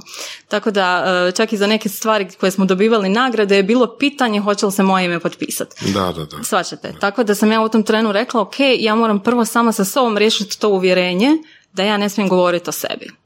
Jer e, kad govorite o sebi, to nije samohvala ako vi imate konkretne činjenice. mm Znači, ako vi znate, ok, napravila sam to je to, kod ja sad kažem, izdala sam knjigu, to ne je samohvala, to je činjenica. To, to, je provjerljiva činjenica. Tako da sve te neke stvari ovaj, morate sami sa sobom razriješiti, jer obično ljudima je užasno neugodno i ja to vidim na svojim radionicama, kad im ja kažem, pišite članke na LinkedInu, oni kažu, a što ću ja napisati? Šta sad neko će mi da se ja pravim pametan? O čemu ja da pišem? Kako ja da ovo? Ljudi imaju taj strašan problem da će neko drugi prosuđivati njihovu stručnost u nekoj temi. Mm. Kažem da, ali pustite druge ljude, što ti misliš o tome, jel ti misliš da si ti dovoljno stručan da napišeš članak? Ako jesi, onda ćeš ga napisati bez obzira što drugi ljudi misle. Ako nisi, imaš internet i knjige na Amazonu, ne? Apsolutno, ali ili možeš podijeliti nečiji drugi i reći, uh super, ovo s ovim kolegom se slažem. Ja, mislim, ja na svom LinkedInu dijelim hrpetnu citata koji nisu moji, potpisano taj taj ono svjetski da, mislac koji to rekao i lokalno kolega. Konfucija. Da, naravno, naravno. Đorđe Balašević. Tako da, ovaj, i puno stvari s kojima zapravo ovaj, ono, slažem se i proslijedim dalje. I, potom me ljudi vide kako vi razmišljate. I na taj način vi svakodnevno gradite svoj brand. Tako da kažem, nije sad, nisam na svoj osobni brand, ono niti nešto nastalo preko noći, nek sam ja doslovno počela, samo sam počela govoriti, ok, ja u ovo vjerujem, ja se s ovim slažem, ovo je moje mišljenje, ovo je sve to kad su bili intervju, ja sam rekla ovo je, uh, ovo je moje mišljenje o ovome, ovo je moja iskustva, i to se dogodilo. Eto. Znaš šta, to meni izgleda kao puno posla. Je, Jel je. može neko evo, angažirati tebe da ti to radiš? Može, da pače. Kad sam sad sve ispričala, onda može. nećeš imati vremena raditi na svom osobnom brendu. Ma hoću, hoću. E. Naučila sam, radim ja već da dosta ljudi, tako da nije problem. pazi ovo, znači ti sad imaš dvije godine i držiš radionice osobnog brenda. Tako je. Koliko dugo? Već godinu dana držiš te? Znači tebi praktički šest, trebalo... Da, šest mjeseci. Znači tebi trebalo manje od godinu i pol dana da dođeš do osobnog brenda. Kako ćeš držati radionice na temu osobnog brendinga ako ti nisi osobni brend? Istina. A? Istina. Da, da, istina. Pa, tako da, da. I ljudi se najbolje povezuju kad im vi pokažete svoj primjer. Znate, jer ono, ja recimo prije kad ono pričate o digitalnom marketingu i pričate ok, imam puno iskustva u agenciji i sve to, ali ljudima je ta nedohvatljiva, te neka veliki brend. Nemam sve. 500 eura. Da, e, točno to, točno to, ma nemaju ni pet, ne žele uložiti. I onda kad vi vidite, kad oni vide što ste vi napravili u godinu i pol dvije i onda kažu, mhm. aha, vidiš, kad ti mogla, još se šokiraju kad ja kažem da stvarno nisam puno ulagala u sve to, aha, mogu i ja. Tad malo ono, maknete onaj njihov oblačić opravdanja, nemam dovoljno novaca, nemam ovo, nemam vremena, ne. e, vrijeme vam treba to je ključna stvar. Tu se morate uložiti. Ja sam stvarno, što se tiče vremena, ono, užasno sam radoholičar i ono, kažem, 16 sati minimum dnevno radim, tako da, da. Da, s time da ja kažem, računam u to sve, danas su to i moji sastanci i kažem i kave i sve te stvari koje su poslovne, tako da računam u to 16 sati sve aktivni, ne znači aktivni rad sjedim ispred kompjutera, ja sam rekla to više nikad neću život raditi, ako i to ja sam radila prije, ovaj, pa ali sam rekla, da, ali sam rekla ne, jer u jednom trenu ono, morate početi, zaboravite kako izgledaju stvarni ljudi, ono, morate duže nekog uštipnuti. Ovaj, to. Znači, želiš osnovni brand, to će te koštati 500 eura i 400 sati mjesečno. Tako, apsolutno, apsolutno. Pa sad vidite što je, ovaj, što je pre, precjenjenije. Naravno, ljudima je danas dosta lakše nabaviti novce nego slobodno vrijeme, i odnosno, a trebalo je biti zapravo suprotno jer slobodnog vremena imamo puno, mhm. samo što ljudi ne vide to kao investiciju, ne i onda radije troše, gledaju televiziju, gledaju ovo, gledaju sve to. a ne vide da s time mogu sutra stvarno puno toga postići. Da. Pričali smo ranije o brendu firme od, u odnosu na brendu osobe ili vlasnika mm firme ili tako nešto. i, I Saša ja smo pričali o tome već par puta. Što bi rekla ti? Ako neko ide osnivati firmu, da li da, da, da, ju, da, li da ju nazove po, svojim, po svom imenu ili nešto novo, nešto drugačije? Sad, ovisi, ja bih rekla što ta osoba želi, jel želi da njegovu firmu prepoznaju kao tim stručnjaka koji će raditi na nekom projektu ili želi da njega prepoznaju kao stručnjaka koji će raditi na tom projektu. E sad, ako ti, ako želite sebe pozicionirati kao konsultanta na nečemu, ok, idete sa svojim osobnim brendom. Ali ako želite firmu koja će, na primjer, handlat neke velike projekte, mhm. vama je važno da drugi ljudi steknu dojam da vi imate 5-6 ljudi koji su stručni svaki u svom području, da mhm. znaju, da zapravo mogu prepustiti da znaju što rade. I zapravo se svodi na, na planiranje, jel tako? Tako je, apsolutno. Da, I, odnosno ishod na početku, jer ti ako ishod. stvaraš osnovni brand, nemaš exit strategy. Da, da, da, da, apsolutno, apsolutno, nemaš nikakav, ništa, da, tako da, s te strane, zato ja kažem, e, ja recimo uopće ne apliciram na neke velike e, pićeve, kampanje ili bilo što, zato što e, ja znam i, i klijenti koji mene znaju, znaju da ja radim sama i, i sa drugim ljudima, ali da mi ne možemo iznijeti taj veliki projekt. Aha, I to oni znaju. Tako da ja gradim na svoj osobni brend, ja radim kao konsultant, znači dolazim sama ili sa eventualno dvoje, troje, četvero ljudi, ali to je to. Tako da ako se radi neki ogromni projekti koji zahtijevaju ono organizaciju od 10, 15, 20 ljudi, svi znaju da ja to ne mogu napraviti. I to je, to je sasvim ono fair play. Zato postoje tvrtke koje će brendirati svoje ime, brendirati stručnjake unutar njih i onda napravite velike poslove. Da dođe neka takva tvrtka i, hoćete zaposliti, šta bi rekla? Imala sam takve situacije i rekla sam ne. Ne može? Ne može. Ne može. Hmm. okay. ne, a da, su ponudili, da su ponudili 500 eura mjesečno više? ne, ponudili su uh, jako velike novce, ali stvarno bruto, Ne, ne, to. ne, da, da, ne, ne, ne. Uh, mislim, ja sam otišla, kako rekla, uh, čovjek, ja volim biti onako svemu otvorena i volim svakog saslušati. Onda sam ja svakako otišla na taj razgovor. Čisto znači, da sve epizode po surovih strasti si poslušala, Da, da, da. Svakog da. ne, ne, ne, nego hoću reći za ove ponude koje sam imala i ono, poslušate i sve to i onda vidite da, bi, da biste se opet našli na samom početku. mm I onda shvatite da to ne vrijedi. Ni tih 500 eura, ni, ni 5000, ni 50 tisuća, ni ne znam koliko, da se vi opet nađete na početku, opet da prolazite te dvije godine i sve mu, ne, ne vrijedi. Tako da kažem, bolje meni moje što se ja napravim nego, ovaj, nego da, da to nekako završi mm u smjeru mog ne rasta dalje. Eto. Hmm. U podcastu Surove strasti upoznajemo ljude koji su strastveni u onome što rade. Ovo je podcast za preživljavanje u surovoj stvarnosti. Pridružite se Saši Tenodiju i Ivanu Vorasu u otkrivanju što pokreće uspješne, motivirane ljude. Ljude koji su strašću, predanošću i vizijom postali kreatori vlastitog, a i naših života. I ono najvažnije, saznajte kako su to napravili. Slušajte Surove strasti. Ok, ajmo ovak. Znači, osoba je um, završila, ako možemo, ti ćeš mm reći da možemo, ne možemo, osoba je prošla neku radionicu, nečega, to je oduševilo, ona bi se htjela s tim baviti. Na tržištu već postoji deset drugih koji se bave s tim istim.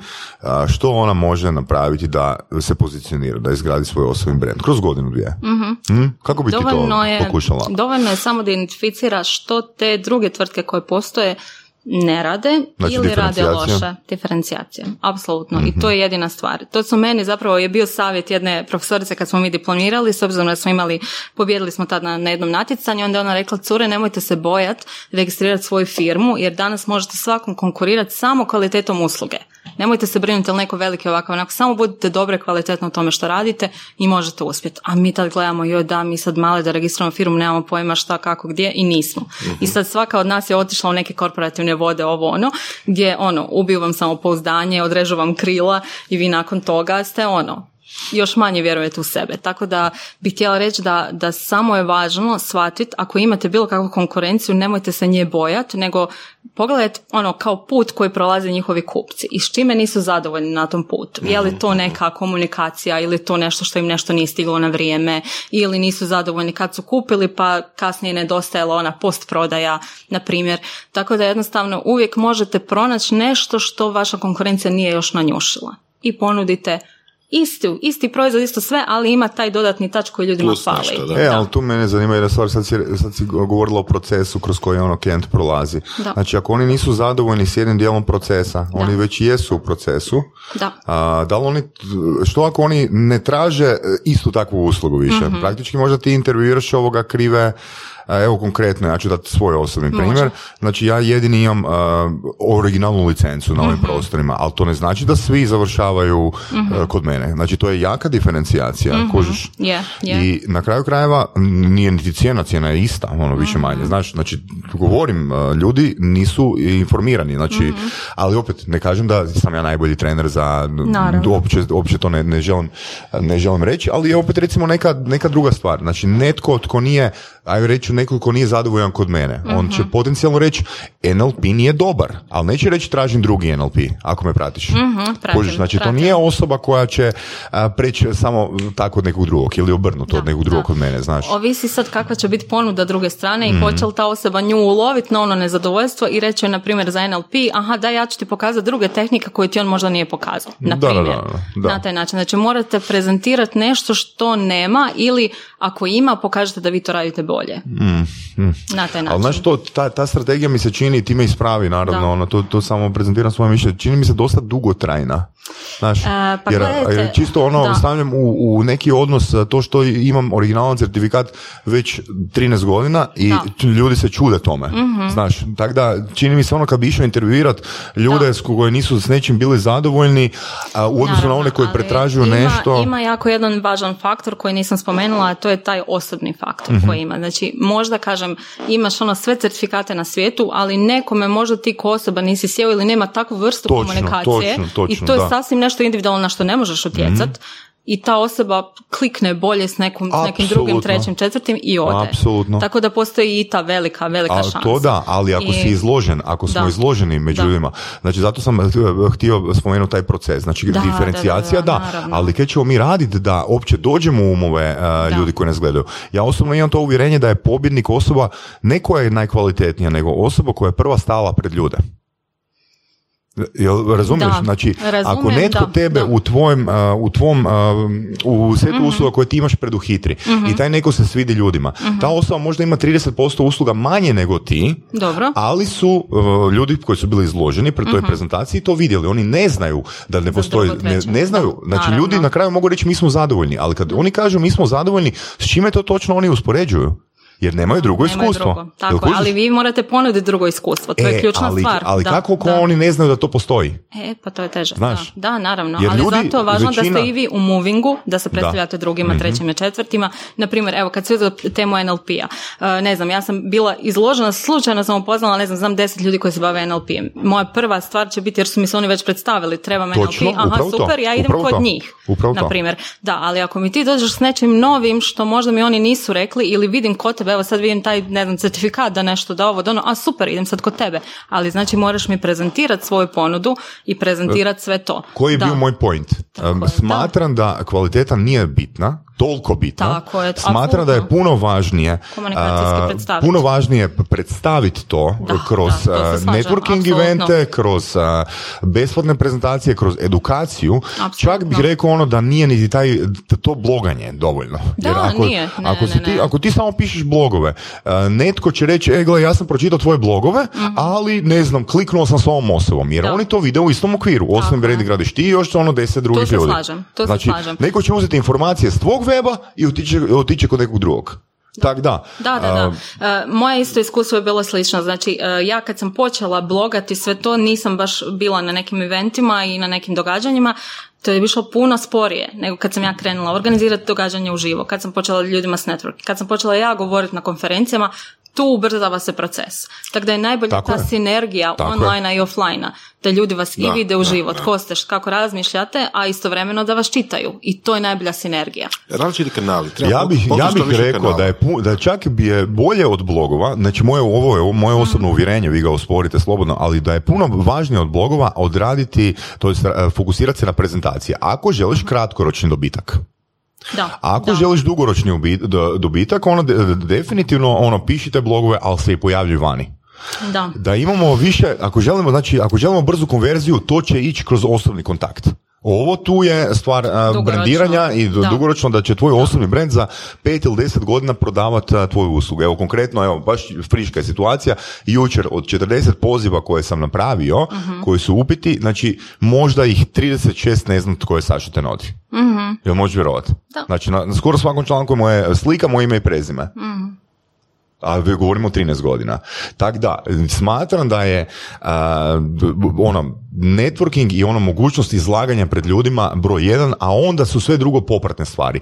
E, knjiga, e, certifikati ovakvi onakvi i slično. Znaš I rad, ja bih rekla sinergija. ja bih to stavila da, jedno i drugo, zato što kažem, meni se znalo događati da sam upoznala na nekom networking eventu, ne znam, jednog sam Britanca upoznala, to mi se urezalo u pamćenje jer tad sam imala jedan članak objavljen na LinkedInu, znači uopće nisam tome posvećala pozornost i on meni kaže, sutradan se mi opet vidimo i meni kaže, e, čita sam tvoj članak na LinkedInu. A ja na koji članak, ono pisala sam prije dvije godine.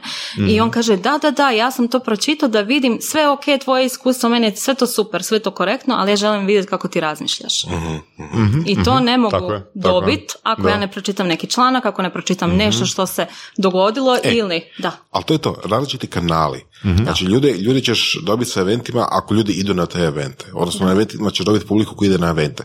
Sa blogovima ćeš dobiti publiku koja čita blogove.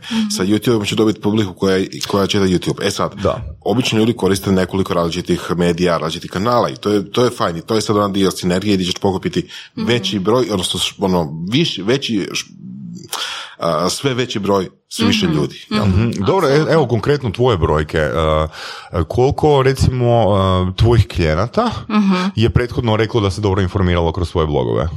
Mm, a rekla bi 50-50. Kužiš, mislim, da. nije 50% puno da. kada govorimo da. o takvom angažmanu. Um, da, da, ali da blogova nema, ne bi 50%... Da, ne bi imali trigger. Slažem da, se, slažem se, slažem se. Ali obično je ovima koji su me poznavali, taj blog i to što su me zguglali i vidjeli što je, im je bio trigger da me nazovu. Mm-hmm, mm da ja to nisam imala, tako da ja ne bi odvajala jedno i drugo i nego bi rekla je to sinergija. to je onaj marketing što kaže ono 360, da s svih strana čujete i word of mouth i blogovi i vaše uživo, sve, sve, sve, sve se to broji i sve vam to po, ono napravi sinergiju jednog da. rezultata. E sad, znači tu, tu dolazimo do pitanja. koji su sve elementi te sinergije po tebi? Hm, elementi sinergije. Pa rekla bi Elementi da je... koji će učiniti sinergiju. Da. Rekla bi da je jako važna konzistentnost. Znači, ako bilo što radite, radite konzistentno. Znači, uh evo ja ću reći primjer, ja sad ovaj Božić sam onak cijeli 12. mjesec sam jako radila na, na konferenciji i ja nisam bila prisutna ni na jednom eventu. Znači, svi božićni domjenci, sve te stvari koje se događaju, ja nisam bila prisutna. I ja sam svjesna da sam ja tu propustila jako puno ključnih networking momenata za neke klijente. Ali naravno, ja sam to žrtvovala zato što imam veliku konferenciju konzistenciju i sve to stoji.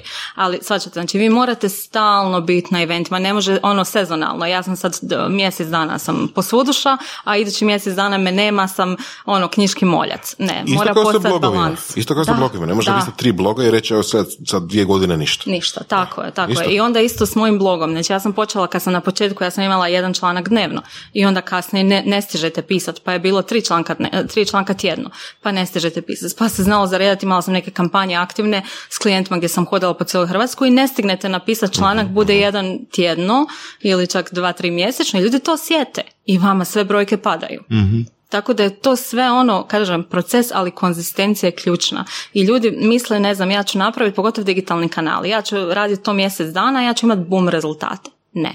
Vi to morate raditi svaki dan, konzistentno i napravite to dijelom svoje navike svakodnevno da ne osjetite taj trud koji imate i onda nekako vam kad postane navika i odjednom će vam, znači ono svaki dan sijete pomalo, zalijevate, zalijevate, zalijevate i odjednom naraste nešto veliko. uh Ali kažem, ta konzistentnost bez toga ne bi ni ja uspjela ništa napraviti ni na, uh, ni na digitalnim kanalima, ni uživo, ni ništa, jer ako, ako sam ja tu danas i sad mene nema šest mjeseci, ja sam otputovala negdje, ljudi zaborave na vas. Tako da morate stalno biti. Da. Eto, Saša, pa ti putuj sad. Ne, da. Eto. Mogu postati, mogu postati slike gdje da. sam, ono, selfie i to. Eto, pa da, to je isto, to je isto dobro. Ovaj, bitno da, ste, da si prisutan i da objavljuješ. Jer kažem, sad da odeš negdje na ono, pusti otok tri mjeseca, ništa živo ne objavljuješ, nemate s vremenom će malo past tvoji rezultati. Ne kažem ja mhm. da se ti ne možeš vratiti natrag. Možeš, ali ono, malo po malo gubiš. Tako da ta konzistentnost, ja bih rekla, ključna. Da, pa zapravo rekla si ključne riječi koje smo mi na Business Cafe definirali da su formula uspjeha. Da, da. Diferencijacija i konzistencija. Da, Točka. Apsolutno. Ono, sve u te dvije riječi se yeah, yeah. Neće možda osoba biti najbogatija na svijetu, ali će definitivno biti, da. I imat će dobar život. Da, jako puno bi ja rekla da postoji taj osobni faktor gdje vi nekome morate se na neki način osobno sviti, odnosno da neke vrijednosti u vama prepoznaju. Mhm. Ne mislim ja tu sad ono neki fizički izgled, nego mislim način razmišljanja. Ja sad primjećujem u svom životu da imam jako puno ljudi gdje smo kliknuli na način razmišljanja. Ili recimo na LinkedInu što sam neke suradnje ostvarila, zato što ljudi mjesecima viđali neke objave koje ja dijelim i kaže aha da slično razmišljamo, ajmo na kavu pa možda se nešto izrodi. I izrodi se neka suradnja. Mhm. Tako da nemojte se sramiti govoriti na glas, ok, ja vjerujem u ovo, ja se zalažem za ovo. Znači ljudi se obično kod nas na našem podneblju teško im je reći što misle jer se boje nekom zamjeriti. Da. Znači ono, napravite taj rizik jer ćete onda privući baš te ljude koji slično razmišljaju e, kao još, vi. Da, to samo da se nadovežem na to što si sad rekla. Recimo meni je glupo na Facebooku pisati svoje mišljenje, ali mi u podcastu uh, je super reći svoje mišljenje. Da, što hoću reći možda nekom određeni medij ne paše. Da, istina. Ono, kako će izraziti uh, svoje mišljenje. I ovisi kako publiku imate na Facebooku. Da, Ako imate samo, ne znam, ljude s kojima slično razmišljate, naravno da vam neće neko zalijepiti neki jako ružan komentar. Mm. Ali ako ono, kako, kako rekla na stranici, imate ljude svakojakih različitih razmišljanja, normalno da ćete očekivati raspravu ispod komentara i to je, kažem, dok god vi vidite da vam nešto služi, da vam je konstruktivno, kad vam ne služi, meni isto, ja sam se znala, imala sam par komentara negativni za neke stvari, onda kažem, ok Tanja, jel ti to služi na bilo koji način? Ne. I onda ja samo napustim tu raspravu. Onda prestani plakat. ne, ne, ne. ne ja, ja ne plaćam, ja sam onaj tip koji se užasno uzruja i počne me boliti glava. To je to. Znači ja ne plaćam. Ja sam onaj tip koji popije 7 piva. Da, ajoj. e, ja mijenjam sa kavom. Mene kad vidite da pijem kavu i da sam ono uzrujena, to je to. Evo, to da, je to. znaš, pa ono, kad sam, ja, kad sam ja bio malen, ono, i kad sam tipa 3-4 godine sam tek imao svoju firmu, ja sam mislio onak, ne znam, Mislim, danas stvarno idu fakat do, dosta brže. Kad pogledaš recimo isto Teja, Teja Zavadski, da, ono, da, 25 godina, 25 mm godina full brzi rast, ono. Je, je, je. Mi smo morali puno raditi uh, offline i sa tradicionalnim medijima i sa referralom, sa svim mm da uopće preživimo. Yeah, Tako da, kaj hoću reći, ono, ne znam, 2012. sam odlučio pisati nešto blogove malo, pa sam onda rekao, ono, idem sad napisati knjigu, ono, pa će knjiga biti, uh, rezultat knjige će biti taj i taj, i tak dalje, i tak dalje, i tak dalje. I ništa nije dogodilo. Ništa se nije dogodilo. Znaš, on sam rekao idem graditi community u Hrvatskoj. Ali znaš pa, ono, možda si ispred svog vremena samo bio. Ma, to mi znači, fakat znači, ka, ali kak bi rekao Hojka, još nije izašao podcast, boli me briga ono kje će biti za tisuću godina. ja imam svoj Da, obično kažu ima i ta stvar timing, što je isto jako važno za uspjeh. Recimo, ja da sam se počela baviti temom, ne znam, žena i govoriti sa ženskom liderstvu i sve to, prije ne znam deset godina, ja mislim da. mene nitko ne bi doživio. Nitko, rekao bi ja neka ovo, ono, ljuta feministkinja, ne znam kako bi me nazvali, ovo je možda pristan naziv, ali danas kad je postoji na svjetskoj razini jako puno pokreta, jako puno svega toga, ljudi su prijemčivi za tu temu.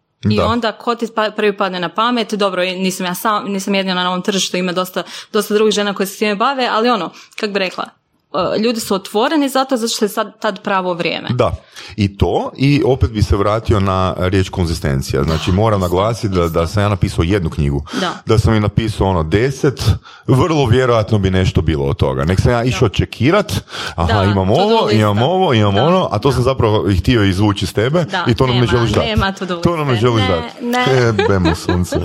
ne, Koliko podcasta Boras ja moramo snimiti?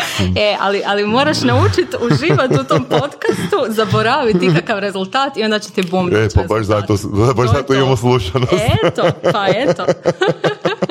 ne, ljudi obično misle taj neki ono krajnji cilj, onda postanu frustrirani. Kao, ja ću, dobi, ja ću to napraviti ovo, pa ću dobiti ovo. I to je glavni mm. uzor frustracije. Ja kad god sam sve postavila, ja ove godine nisam imala nikakve ciljeve. Za novu godinu svi si pišu nešto, ja kažem, ja sam dovoljno odrasla da se ne lažem, neću krenuti u teretanu, neću ovaj, sigurno postati ovo ili ono, ne. Ja idem svojim, svojim tijekom ono, životnim, ako mi se pokaže neka prilika, otvori neki prostor, super, ako ne, laganini. Tako da stvarno maknete taj pritisak sa sebe jer možda će, će bi se, taj uspjeh bi se dogodio, ne znam, kroz mjesec dana kasnije, ali će tebe isfrustrirati jer se ti očekivati što biti mjesec dana prije. Hm. Tako da otpusti ta očekivanja. Ono, pu, napraviš sve što možeš ako imaš i svrhu, Ako imaš svrhu. Da, I ako imaš da. već ono razrađen, malo disclaimera. da, da, da, naravno, naravno, da, apsolutno. Znači, nećeš nam reći, a? Što bi ja, što bi ja i Voras mogli napraviti da imamo osobni brand? ne, morat ćete raditi sami na to. Bo, već jesmo, već jesmo. Već jesmo, da, da, da, da. Evo, ja sam sliku stavio na svoju knjigu, ali je bi ga više ta slika nema, uh, nema, nema konzistenciju. Ne, ne, izgubio sam, izgubio sam konzistenciju. ne bi prošlo na osobnoj. da, definitivno. Da. Definitivno, tako da.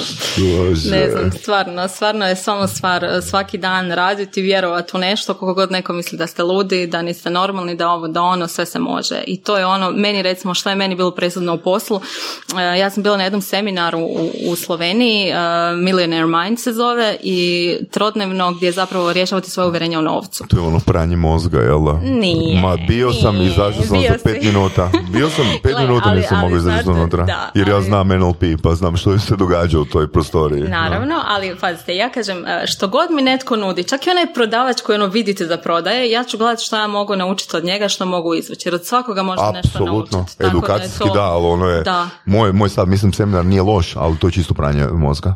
Što je zapravo dobro, jer ljudima nekim ljudima treba. Što je za, ne, nekim ljudima treba. Da, ali uh, ja sam recimo tu, zapravo kad pogledate realno neke stvari koje su predavali, ja sam te stvari čitala, prošla na edukacijama, sve to stoji.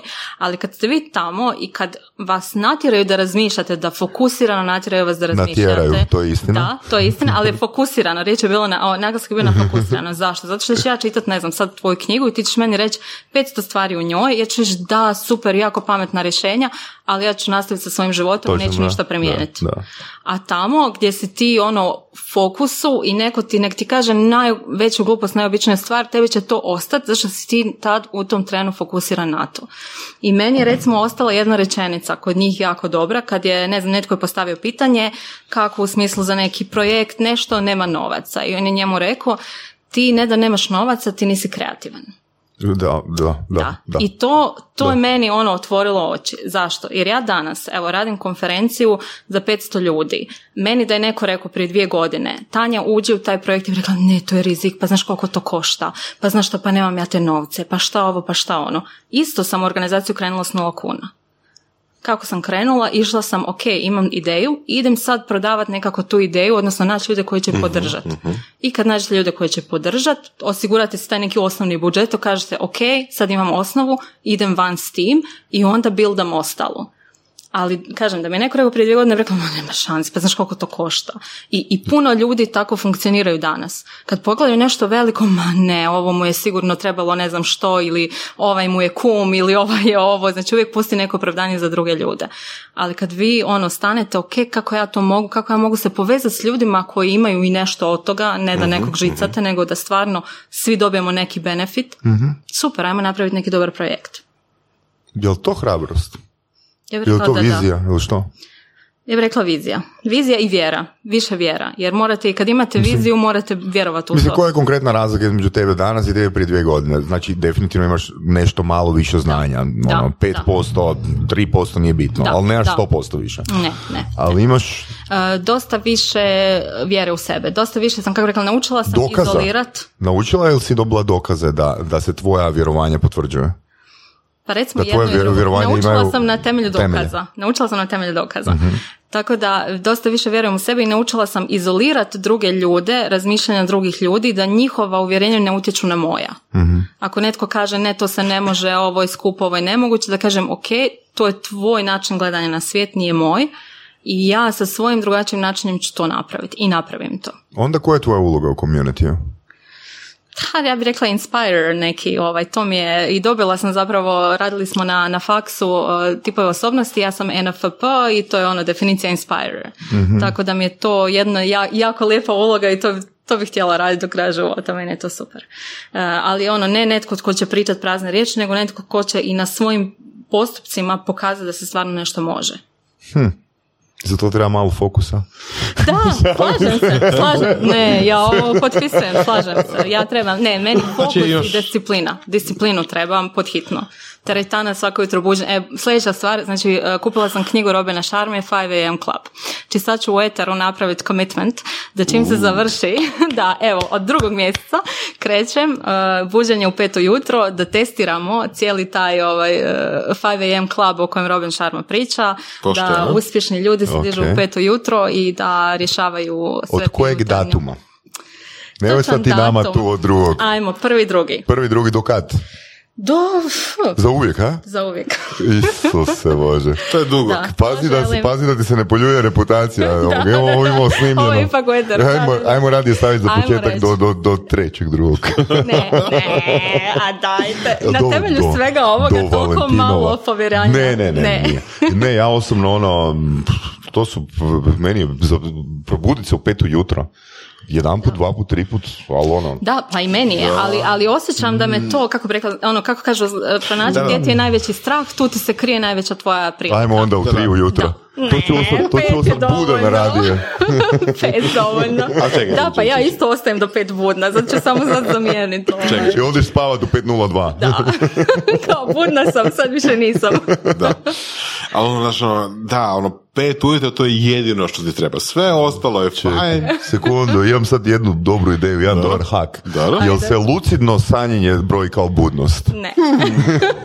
ono, ne, možda neka vizija. 10 do 4 se idemo voditi u lucidno sanjenje. Krmim do pol 11, ali ja imam lucidne snove. Ako možeš nešto izvući iz njih, Sanje super. budnosti. e, čekaj, čekaj, čekaj. Možda bi, ali kad bi, kad bi ti snovi lucidni bili o poslu. Možda bi. Pa lucidni su, ja biram, ja biram. super. Nove znači, ideje izradiš Radiš i dok spavaš. Ništa neobično. Ali dobro, ono, ono je super kod nas ljudi je to ke možemo imamo tu mogućnost biti toliko manipulativni prema svojim ciljevima. Da, Na? apsolutno. apsolutno. Ja bih rekao uh, Richard Feynman, uh, you're the easiest person to fool. Don't fool, you, don't fool yourself because you're the easiest person to fool. Uvijek, da, uvijek. Je. Ja uvijek kažem, ja se sa sobom najbrže dogovorim. Hoćemo Tanja od ponedjeljka teretanu, može. Hoćemo od prvog ma idućeg prvog onog, prvog ovog i to propadne Evo ti još jedna ideja Tako za petu jutra. Ja sam si postavio isko da se budim u sedam pred nekih 7-8 godina. I onda sam se probudio i vratio sam se u krevet. Znači samo sam se digao.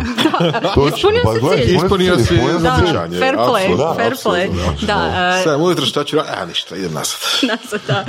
I ono ček na to drugo. Idem u teretanu, kupiš se jednu spravu i ono, staviš jednu sobu, na vratima piše teretana, digneš utegi. staviš, staviš na WC natpis teretana evo, ušao si u teretanu svaki dan. Da, da. da da, tako da, se nadam da će mi ovaj 5 Club dati ovaj fokus koji si primijetio da Kad je konferencija? 25.1. 25.1. Da. Aha, znači poslije konferencije, poslije, prvi, drugi. Da, pa da, da čekaj, ne bi ti značilo da se prije konferencije počne. Ne, jer ja inače, ja, ja do dva ujutro sam budna, tako da, ja, ja zaključila sam da radim. Baš budna. Ja sam zaključila da imam dvije smjene. Znači, prva smjena je šefica senior koja ona ustaje u 8 sati, do 4 ona odrađuje sastanke kao sve strateške pregovore, sve to. I onda ja dođem doma, ne znam, nešto pojedem i to sve i otad kreće šefica junior koja odrađuje sve ono što je ova senior luđakinja dogovorila. Tako da, ovaj, i onda to traje do dva ujutro. Tako da je to sad neka intenzivna, intenzivan rad eh, prije ove konferencije, ali kažem, sve su to lijepe stvari koje vesele, ali naravno ništa što je toliko intenzivno ne, ne treba trajati toliko dugo. Kad je sljedeća onda konferencija ili neki takav događaj, neki taki projekt? A, ovako veliki, eh, tek iduće godine, znači ista konferencija, da. To će biti pozicionirano u prvom mjesecu, tako? Da, da, da, da, uvijek rekli smo da će biti uvijek zadnji petak u prvom mjesecu, mm da će to uvijek neki biti redoviti sad. E, a do tad imam jako puno svojih radionica i venete svega toga, ali to nije toliko nešto stresno, toliko velika organizacija, tako da mm obično ja sve sama radim, razlačim svoje roll sve to, šefica sve funkcije obavlja i nije nikakav problem, tako da nije to sad nešto što, ovaj, što će mi predstavljati toliki neki stres i neki onaj dugoročni rad za, za sve to pripremu. Tako da. Da. Ali s obzirom na njen mindset, e, totalno je bezvezno pitanje gdje ćeš biti za godinu dana, na? Joj, da, to tko zna. Tko zna, da. Ko je znanje. Da, da. koji je najgori savjet koji si dobila? Joj, e, najgori. I to je bila savjet koji sam dobila repetitivno, neka uzrečica. Ma tko tako Tanja živi? na sve moje, znači dolazila je od jako bliske osobe moje sestre, što znači veći utjecaj mm. na sve što je ona meni govorila. Znači ja ono, od kako sam bila mala, ja bi ono, jo, ja želim ovo, ja želim ovako, želim ovako, ona onako mene. Tanja, tko tako živi? Ko to ima u životu? Taj se ono spusti na zemlju, bit će ti lakše, nećeš. Šta je to je bilo ono očuponija? I ne, ma ja sam bila jako strana djete, ja sam htjela neku knjigu, ili sam htjela papagaja, ili takve stvari, onako daj ne. Ali sam pričala, ne znam, ono, joj želim jedan dan, ne znam, želim otputovati u London, želim nešto, ili želim život u kojem, znaš, nemaš od 8 do 4, takve stvari, ono je meni onak. Aj, aj, koliko ljudi ti znaš okolo sebe da tak žive, ono? Pa je, da. Dogodilo se. Dogodilo se. Tako da, ovaj, iz, iz, iz dišpeta. Da, da, da, ali toliko se ovaj, zapravo naslušaš svih tih stvari i onda kažeš, ali, ali puno to utječe na, na vas i na, pogotovo ljudi koji su oko vas i oni vam iskreno žele dobro. Mm. Recimo, moj tata i dalje nije prihvatio da ja eh, neću imati redovit posao i onda on mene svaki, evo sad je za Božić mi pitao, dobro Tanja, kad ćeš ti naći neku normalnu firmu? mm Kad ćeš ti neki normalan posao kad raditi? Kad ću izgradim. Da, e, ne, ne, ne, ja sam rekla, ja sam svoju firmu otvorila. Ne, ne, mislim na neku normalnu firmu. Da, da, da. Nije, nije to prava firma. Tako je. Firma je od 500 zaposlenika posto i sa ono stabilnom plaćom, onaj ugovor što je uklašete u kamen, e, a meni u glavi kod da sam onaj čavao za, za, za, za, za vezat za ovog zatvorenika, tako da ne. Uh, u principu, uh, kažem, treba, treba naučiti uh, izolirati druge ljudi i reći ok, to je za tvoje definicija uspjeha i sreće, moja je malo drugačija, i to je to u principu. Tako da treba samo vjerovati više u sebe i ja bih rekla da svi ti neki neuspjesi koji su mi se događali prije je bilo zato što nisam vjerovala dovoljno u sebe, dala sam, uh, kako rekla, davala sam onaj jači mikrofon drugim ljudima nego sebi i tek kad sam onda rekla ok, ono, dosta, sad ja nastupam mhm. na binu, otad je sve krenulo dobro u mom životu. Super. Što je za tebe onda druga riječ za uspjeh, sinonim za uspjeh? Život po svojim pravilima. Naravno. To je to. Znači ne poštujete prometne znakove, ograničenja brzine, ono, vi po svojim. Tako, da. da, dogodilo bi se da sam odizala prednost policiji nedavno, tako da evo, i to sam prošla, sve mogu, da, tako da, da, ovaj, da, ne, mislim na ova pravila naša unutarnja, da, da živimo, poslujemo u skladu sa svojim vrijednostima i da zapravo možemo sutra sebe pogledati u oči, što god da napravimo. Znaš one slike tipa, šta moja okolina misli da radim, šta moje mm roditelji misle da radim, šta moji prijatelji misle da radim, šta zapravo radim. mm kod tebe? Joj, uh, mislim da moji roditelji misle da, da ja onak sam luda i letim po svijetu i ništa, ništa ne radim u principu. Um, moji prijatelji misle da sam ja neka ono Beyoncé velika zvijezda koja ne znam ima, ima kakav lifestyle, a stvarno nemam. Dovela sam ih ono na par svojih imenata, nije to ništa ovaj, tak glamorozno. Uh, što je još bilo? Što ja mislim da radim? Da. što zapravo radiš, da? Uh, ja mislim, šta ja mislim da radim, ono doslovno ono nešto, nešto u svojoj tajnosti, nešto ja piskaram, radim, pričam, trudim se, sanjam neke snove koji su možda drugima smiješni, a prema van što radim, to mi morate vi reći. Kako to vama izgleda? Eto. Snimaš podcaste.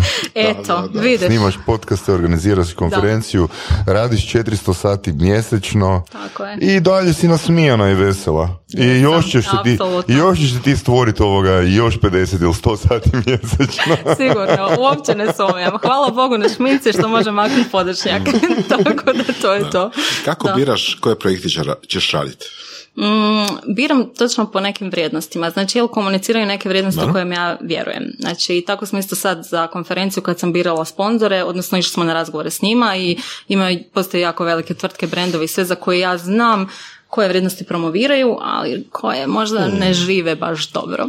I onda sam ja tako to malo ovaj, birala i onda uvijek kažem, a hvala ono, nismo zainteresirani, u smislu imamo već se puno, ali u principu ovaj, ne sviđa mi se, ne želim to vezati uz, uz sebe. Tako da jako sam vrijednostno usmjerena. Znači, ne znam, neki proizvođač oružjati ne bi bio sponsor možda? Ne. Da, ne. Ili netko tko, ne znam, ubije životinje ili nešto, ne. A McDonald's? Ha, ne znam. Dobro, s obzirom da ovaj, je, jedem fast food, why not? Tako da, ovaj, da, uvijek moram zapravo imati nešto što ili ja osobno koristim ili nešto osobno radim jer mislim mm. da dugoročno ne dobivamo ništa ako promoviramo sve i svašta. I stvarno na svojim, na svojim stranicama što god sam od nekog podijelila to je bilo što sam istinski vjerovala u to. Mhm. I dobivala sam čak od hrpu malih ono small business, ajde Tanja mi to prošera, ajde mi stavi na story, ajde nešto i onako ja ako stvarno ja to osobno ne bi kupila, ono, koliko god te volim, podržavam tvoje snove, podržavam sve, znaš, ono, ne želim vezati u sebe nešto što nisam ja, što mm. nije moja, moja vrijednost. Da. To, to je to, neka autentičnost. Da, a ja sam vidio da, da si ti voras podijelio Jesus Saves, kad zvojiš kod toga, ne? Jesus Saves. Jesus Saves. Možda zbog neke, ovaj. da, da. da, tako da. Ovaj. šta bi preporučila od knjiga, od možda od edukacija, tečaja, blogova, YouTube-a, mm-hmm. Um, YouTube, fu, bilo što od Tony Robbinsa ukucajte, to meni digne dan, nevjerojatno i to je ono tip osobe koji jako vam kaže, jako je usmjeren na dijela, tako da nemojte previše razmišljati ni o čemu, ni crtkarat, raditi planove, svaki plan će vam nešto će otići po, po zlu, radite. Radite, radite, radite, radite. Bez koraka nema znači, ništa. Njoj ću vam preporučiti Cardone. Dobro. da, uh, Rado će prihvatiti, ima još ovoga, dva, tri sata u danu.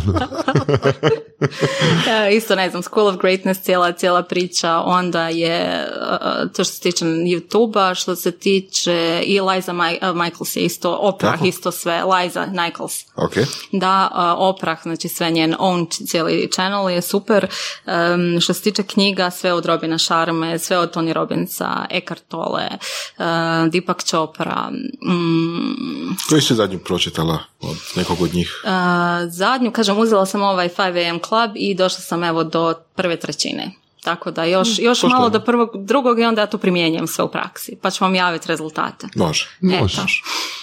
pa Tanja mogu ti reći ono baš interesantan mindset, baš interesantna mapa i fakat se divim ljudima koji a, se bude pet ujutro. Koji, koji se bude da, u pet ja ujutro. Isto i dalje, koji, se, koji kažu da nemaju fokusa, bude se u pet ujutro, ne stvaraju planove, postižu svoje rezultate. Hm. Da, nešto to ne štima. Ono, nešto to ne štima, ali kak, kak smo rekli sad u podcastu prije, pa nije bitno da za sve postoje znanstveni dokazi, bitno je da to funkcionira. Da, da, da apsolutno. Tako da, hvala ti na gostovanju. Hvala vama, evo, bilo je jako ugodno. Thank you, thank you very much. Kako bi rekao Kaufman, thank you, thank you very much. Jel je, Latka?